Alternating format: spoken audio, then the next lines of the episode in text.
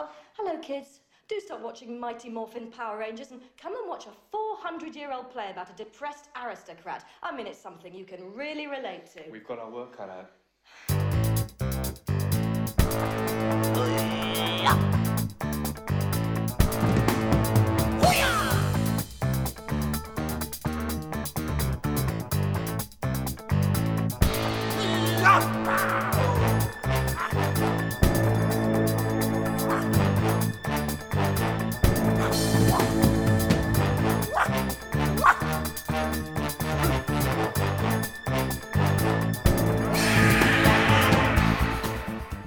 Now, the way this works is you force me to watch all kinds of movies and you give me the DVDs. And in this case, this DVD is actually one of those sort of limited edition ones that they, where they uh, put out small numbers of them and they sort of. Manufacture on demand. Yeah. Okay. So when you came over today to talk about this, I handed you the DVD back. I said, take this away. And you said, that doesn't bode well. And the reason I said that is if I hadn't given it to you right away, I would have stolen it. Because this is absolutely best film you've ever given me to watch. Because I loved Perfect Friday, which was the best film you'd ever given me to watch. And then I watched this one soon afterwards and it topped it. Well, I'm surprised because I didn't know where this one was going to go. I love it, uh, but it's not a terribly well known film. The film is In the Bleak Midwinter, um, known in America because they were terrified of the word bleak in the title of a film as a midwinter's tale. Now you say that, but are you, do people in America even know what the word bleak means? Imagine this year they do. Oh my God! What a great line. We could have it's as if we rehearsed it. When you said you didn't know where this is going, you meant in terms of my reaction to it. Yeah, because it's it it's a very twee film. Oh, it's not. It's just such a great film. It's it's well it's well meaning. It's got nothing but good intentions, and I really By like twee, I suppose you mean like sort of cozy and small and Well, warm. it's And... very middle class. Um, Okay, but so let's like- talk yeah. about the, what this movie. So this is a movie written and directed by Kenneth Branagh, yes, and it's about. Uh, a, but pertinently not starring Kenneth Branagh. yeah, but I don't think he has that problem, that, that ego problem. I think he's quite happy to be the man on the other side of the camera. In this case, yeah. well, and, and in other cases too. But so what it's about is about putting on a shoestring production of Hamlet. One Christmas, th- this they've got no money. They're doing it in this crazy church in this small town. Nobody's going to get paid. The small town's called Hope, very symbolically, Yes. and it's in black and white. Uh, it's beautifully shot in black and white, and it's so it's just about this attempt to put on Hamlet with this ragtag bunch of eccentric actors, and it's a comedy. And if that doesn't sound very appealing, I would understand that, but it's so wonderful. I mean, I can tell you one reason that I really love this movie is I've written plays for the stage. I've had plays on the London Fringe. I sort of am on the periphery of that world of actors and directors, so I know a little bit about what it's like. And this just so captures it because these are people who will go to great lengths and make great sacrifices to do what they love, which is to act and to do plays. And it so wonderfully captures that, and it's it's just such a great movie. It's got a great heart, but that I don't want to make it sound like it's kind of slobberingly sentimental, uh, because it's not like that. It's a very brisk, quite bristly kind of black comedy in many ways. be- be- Absolutely, yeah. because of the the character, but the characters are beautifully observed. The dialogue is fantastic. For just to give an example, of what it's like at the very beginning, I don't know any of these names. I'm hoping you know the names. The, the, the main guy who's the director in it, Uh, Michael Maloney is the actor. right? And so he's casting this, attempting to cast this this uh, production of Hamlet that he wants to put on, and he gets this wonderful. You get it's sort of like one of those montage scenes where you see all the eccentrics who come in to audition for, it. and there's this one girl, and like instead of uh, speaking the soliloquy to be or not to be, she's got it written on this kind of sandwich board that's hanging around her neck, and she does a little interpretive dance instead. I mean, it's Tap nuts. dances it. It's, it's she does a tap dance while wearing a piece of cardboard with the soliloquy written on it. It's but it's fantastic. I, I don't know if it's her, but I'm I'm fairly certain. I, you know, I can't remember the actress's name now. Anyway, Yeah. but I'm fairly certain most of those people in that interview are people who've gone on to other things or are known for other things. Yeah. Um, I don't know if you recognise the Scottish guy that was doing the um, Hamlet, uh, the, boy, all right, that guy.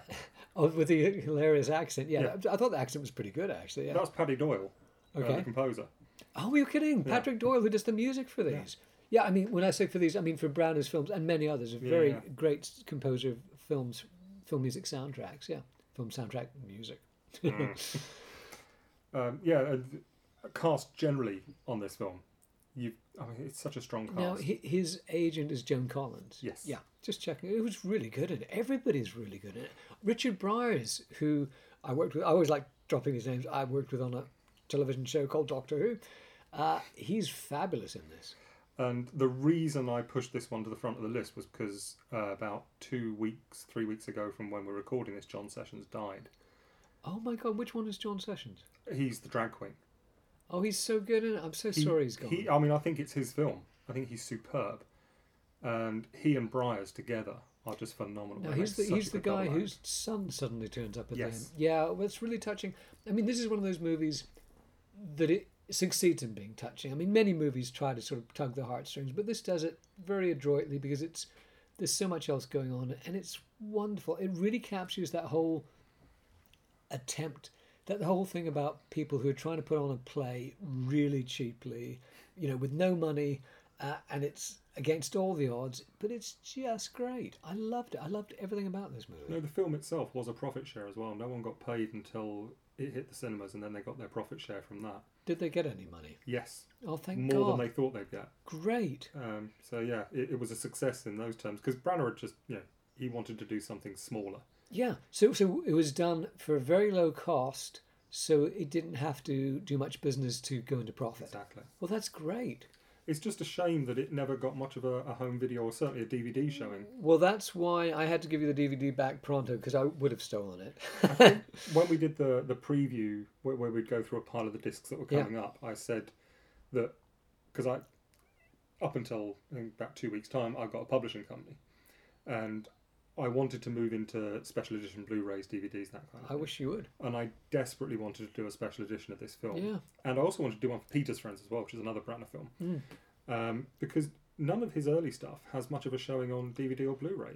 Well, uh, don't entirely close the door to that possibility because I, I would love, on the basis of the movies that you've been foisting upon me, I would love to get the Blu-rays from your Blu-ray label. I think you should put that project, uh, you know, st- still consider it a possibility in the future because the the Matt West Blu-rays, given the sort of list of titles I've had so far, there would be some amazing movies, and like this one. Why did he shoot it in black and white? Because that would have been more expensive than color for a start. I think, I mean, this is only my theory, but Yeah. I think it's so that he can recreate the look of Olivier's Hamlet. Interesting. Yeah. Uh, there is um, there's a lot of deep focus photography in this, which is unusual uh, for what is essentially a low budget film. If you look at the scenes in the uh, restaurant at the very beginning when he's initially talking to Joan Collins, everything is in focus, and it's throughout the film. It's got deep focus photography, and I suspect that's to give it a stage look, where, as with a stage production, you you choose what you're going to focus on on the stage during a performance. So with the film as well, you choose what you're going to pay attention to in the frame. That said, his frames are very minimal, so he's usually only got what you need in the frame. So in terms of having actors in the background or any kind of business, that's very unusual in this film. It's usually one shots or two shots. Um, the other thing is, is that when you actually get to those sequences where they're they're either rehearsing or putting on the production of Hamlet, he mimics quite a few of Olivier's shots in that. Ah, okay. so that makes sense. I think he actually he manages, and I loathe to use the word here because it's one of those film theory dickhead moves, but his use of chiaroscuro in terms of Which, by the way, means just means light and shadow. yeah, he creates. uh, I mean, the performance itself at the end, the, the actual set, when we know what it looks like fully lit, what you get from it once it's been darkened out and you just lit, light the sections you need, it just looks beautiful. Now, the cinematography is by Roger Lanser, who is a regular collaborator with uh, with Branagh. Branagh. Yeah. So, is, is that Either? Jade's hungry or there's a car outside. So there, but th- this bunch of eccentrics are against the odds trying to put on this production of Hamlet. Now, very early on, they plant the plot, plot point that our hero was uh, in the running for a role in a lucrative science fiction franchise uh, movie, and so I knew right away what was going to happen is that he would get this role, and then he'd have to choose between that and doing the play. Yeah. So I saw that coming like 50 miles off. And it does happen that way. And of course, he does choose the play over, you know, making millions in this movie. Eventually. Uh, Eventually, Well, because he does actually go off to do the film, but then uh, comes back at the last minute. well, he changes his mind. He Yeah. abandons it. Um, you see, I my problem with that is he shouldn't have done. He should have abandoned this little play, and, and he should have done that because one of the things that's very true is when he announces that he can't do the play, like they're just about to open. I, I, I think it's Christmas Eve that they're having their opening night in this silly church in, this silly little village to do this silly little production of Hamlet, which everybody's so invested in, and we as the audience are so invested in by now because we care so much about the characters. And he announces that he can't do it because he's got a, he's got this huge lucrative role uh, in a trilogy of science fiction movies. He gets paid even if they don't make the other two movies. He's got to take it, and the rest of the cast look at him and they're stricken. But at the same time, they begin to say, "Well, you've got to do it," and that you that's the thing about the theatre. That's always happening. You've always got somebody you want in your play, and they're always getting a paying job elsewhere. Usually because you're doing things for free. Like I, this is always happening to me because I write plays and I'm always having play readings with these fantastic actors. But very often, one of the actors says, "I can't do it. I've got a paying job," and I always say, "Well, of course you." And sometimes they say, "I'm not sure I should take the paying job," and I always say, "Of course you take the paying job." And they all sort of say to him, "You've got to take it." And they, they although they are regretful and reluctant, they really mean it. I think you're crediting his decision as being a professional one, though, or a financial one, when it's not. He goes back because of Nina. Okay, so there's there in the cast there's this character called Nina Julia who's Sawalha. oh well done, uh, and she is. It's obvious that they're well. Is it obvious that they're going to have fall in love? It kind of is because there's a s- sequence quite early on when she's talking about this guy Mark or Martin or something, and he says, "Oh, who's he?" And she says, "My husband." Hmm. And although there's been no hint of a brewing romance between them at that moment, you immediately know that his hopes have been dashed. Yes. Even though we've seen nothing and nothing's been hinted at, you know, oh, I suppose it's because we were expecting them to get together because it would make sense in story terms for these two to get together. And then she, every night she goes down to the, this is the days before mobile phones. So the only way they can phone home is to go to a phone box, the village phone box. And she goes to the village phone box every night. And we, it's very cleverly done. Brown has written a very good script. So we assume she's going to talk to her husband. But then it's revealed later on that her husband's dead Yeah. and she's actually going to talk to her dad every night. So, because her husband's dead, this is rather cruel, but it, it, it means that there's a possibility for a romance between between her and our principal protagonist. Julia, I know that name so well. I wanted to see what else. she'd. Sawalha. Well, her dad is Nadim Sawalha, who was in uh, things like License to Kill, no, Living Daylights, I think, and her sister is Nadia Sawalha. So it's quite an acting family. But Julia Sawalha was in uh, Absolutely Fabulous. She was the daughter in Absolutely That's Fabulous. That's what I know her from. That is what I Um, know her. That's completely what I know. Her. And she was also in like, quite a few other sitcoms. She worked with Rick Mann and Edmondson a few times as well. Okay, so I mean, we could resume any time you want. When you're ready. Well, I was trying to work out what what where I knew Julia Sawalha from, Sawalha, yeah. and of course it's from Absolutely Fabulous, where she's the she's the um, sensible daughter. Yes. But uh, we've got uh, Jennifer Saunders in this movie too. Yes. Well, I mean, they're they're all chums. Yeah. Yeah. Everyone's in this. Well, what I wanted to say is I couldn't work out whether she's the producer. Is she the producer of the, the movie, or is she like the star of the movie? She's Jennifer the Saunders is the producer. yeah, she's the producer, big American producer with a rather dodgy, I thought, Texas accent. But she's brilliant. Like she does some brilliant physical comedy in this. Uh, but it's all wonderful, heartwarming. I don't think he, sh- you know, you you saying he went back because not for reasons of doing the play, but because he was in love with Julia Sawalha. Um, I think that's an even even less good reason because in my mind, what would happen is like in about two and a half years' time, they're going to split up and he's going to think I missed my big chance, and now I haven't got her. I haven't got my big chance. What the fuck was that about? Well, we've seen how he works and we've seen how Tom works, uh, the guy that does get the job. And I don't think it was the job for him anyway. Okay, now this is another question that wasn't really clear to me. So what happens is the big movie producer turns up at the first night, uh, and there's the big reveal that our hero has turned down the role.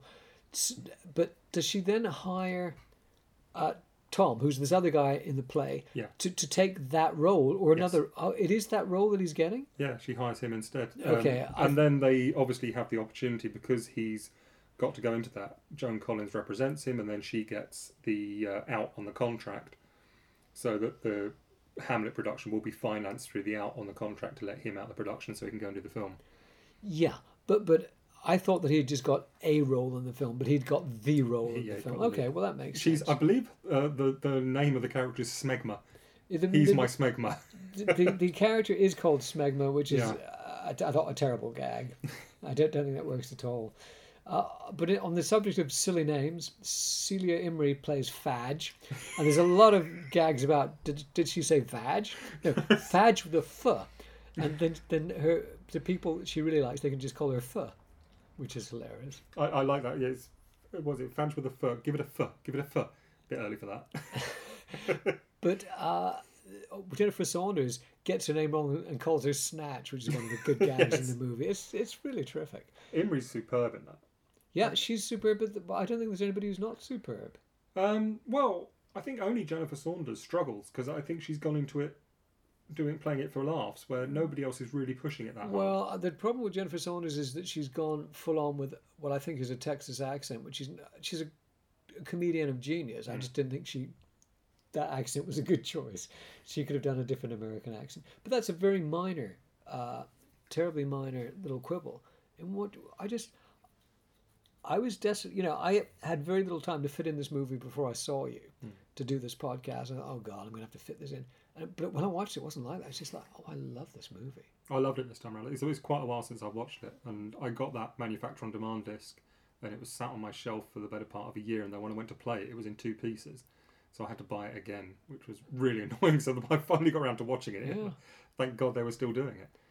Um, it's eh, hon- honestly, I just loved, loved, loved this movie. It's got such good heart. It's if you have the tiniest interest in the theatre or uh, familiarity with the theatre and and its mores, uh, mores, you will love this movie. I, I certainly loved it. I just thought it was tremendous. And w- what is it about? Okay, number one, how did you discover that its existence?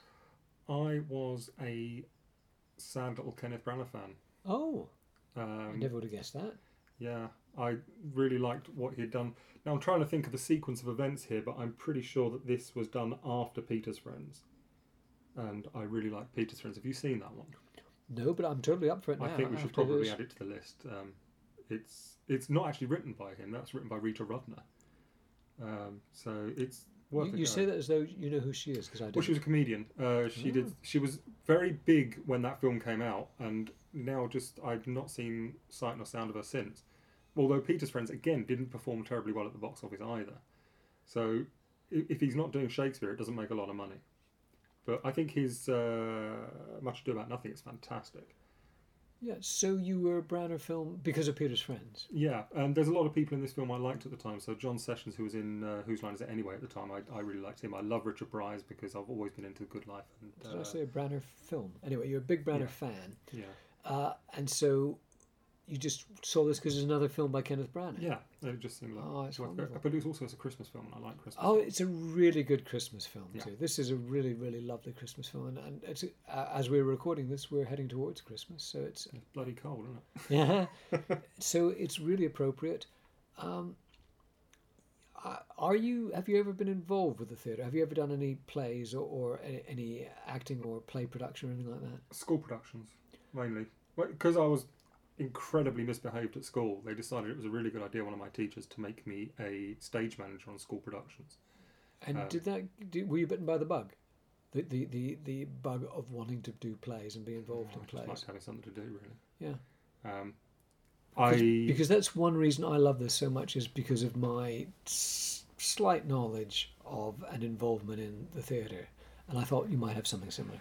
I am drawn to creative people who are so passionate about what they're doing that they do it anyway, regardless of. Well, that's what these people are because they're they're yeah. doing it. They're not getting paid. They're sleeping in the church in really amusing cartoon sleeping bags.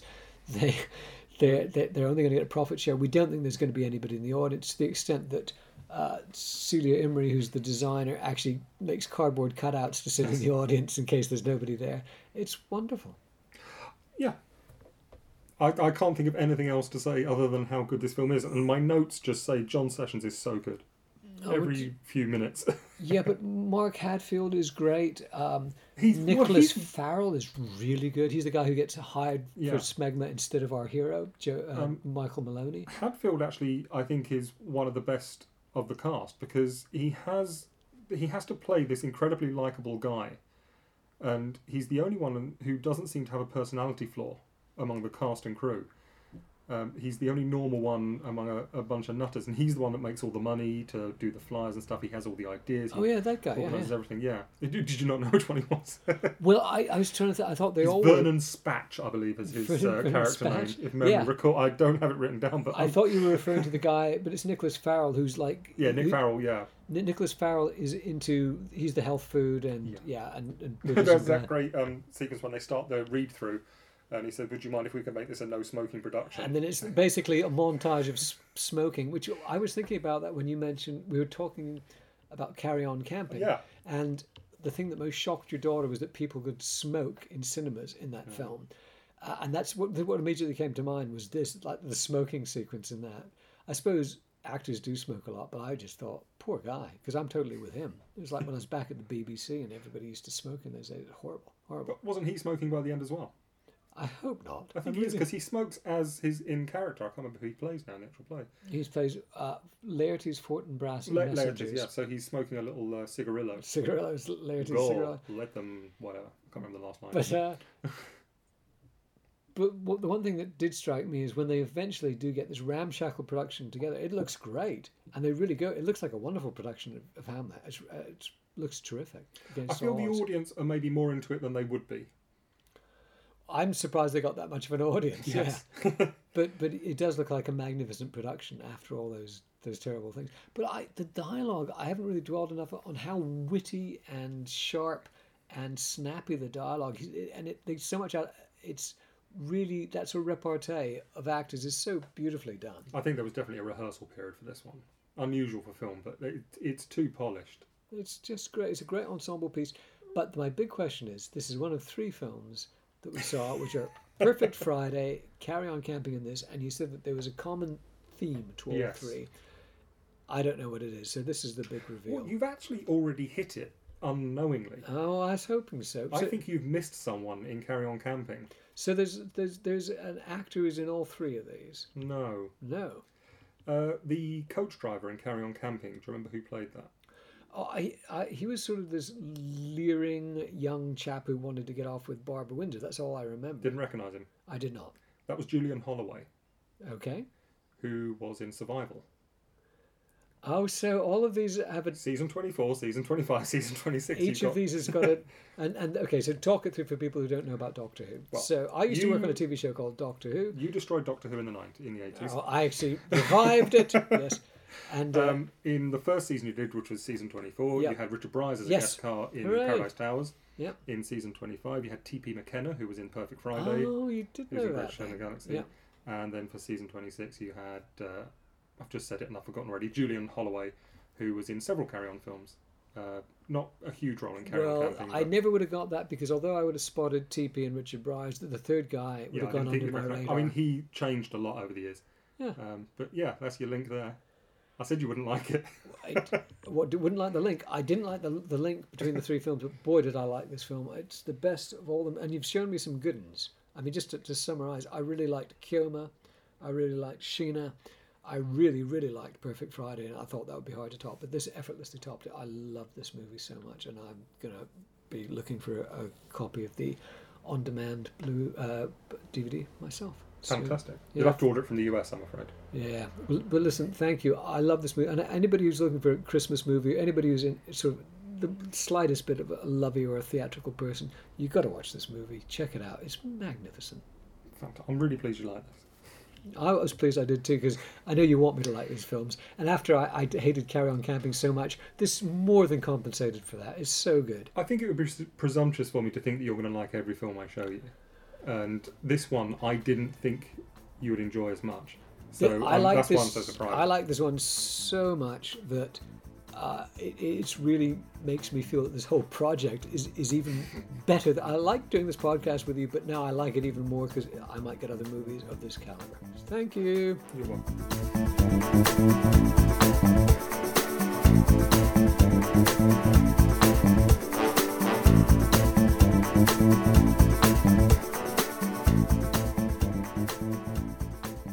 This has been a podcast by my friend Matt West and myself, Andrew Cartmel.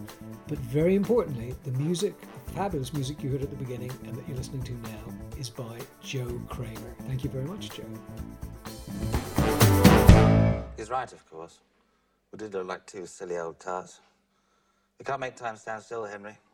Those days have gone forever. I suppose so. Fun, though, wasn't it? Oh, yes, it was.